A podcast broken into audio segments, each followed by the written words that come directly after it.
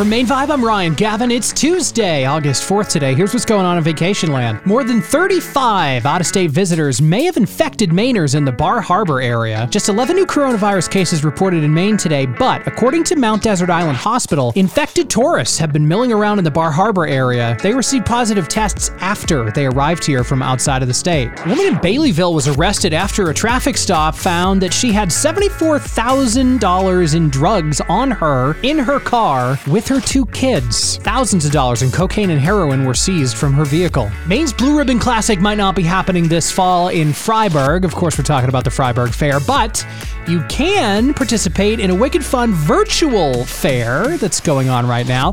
The Virtual Fryeburg Fair. You can search for them on Facebook and check that out. That's pretty cool. Finally, today, some wild news out of Milford, Maine. Witnesses have reported seeing a man jumping into the Penobscot River to evade police. Officers are flying a helicopter over the river. They got boats in the water. They got dogs down there. Now he's lying on a rock to evade the cops. We're not quite sure what he's wanted for. I'm sure we'll find out eventually. Wild and crazy stuff in Milford today. That's what's going down in Vacation Land. You can grab this podcast and subscribe to other great shows at mainvibe.com. Have a great day.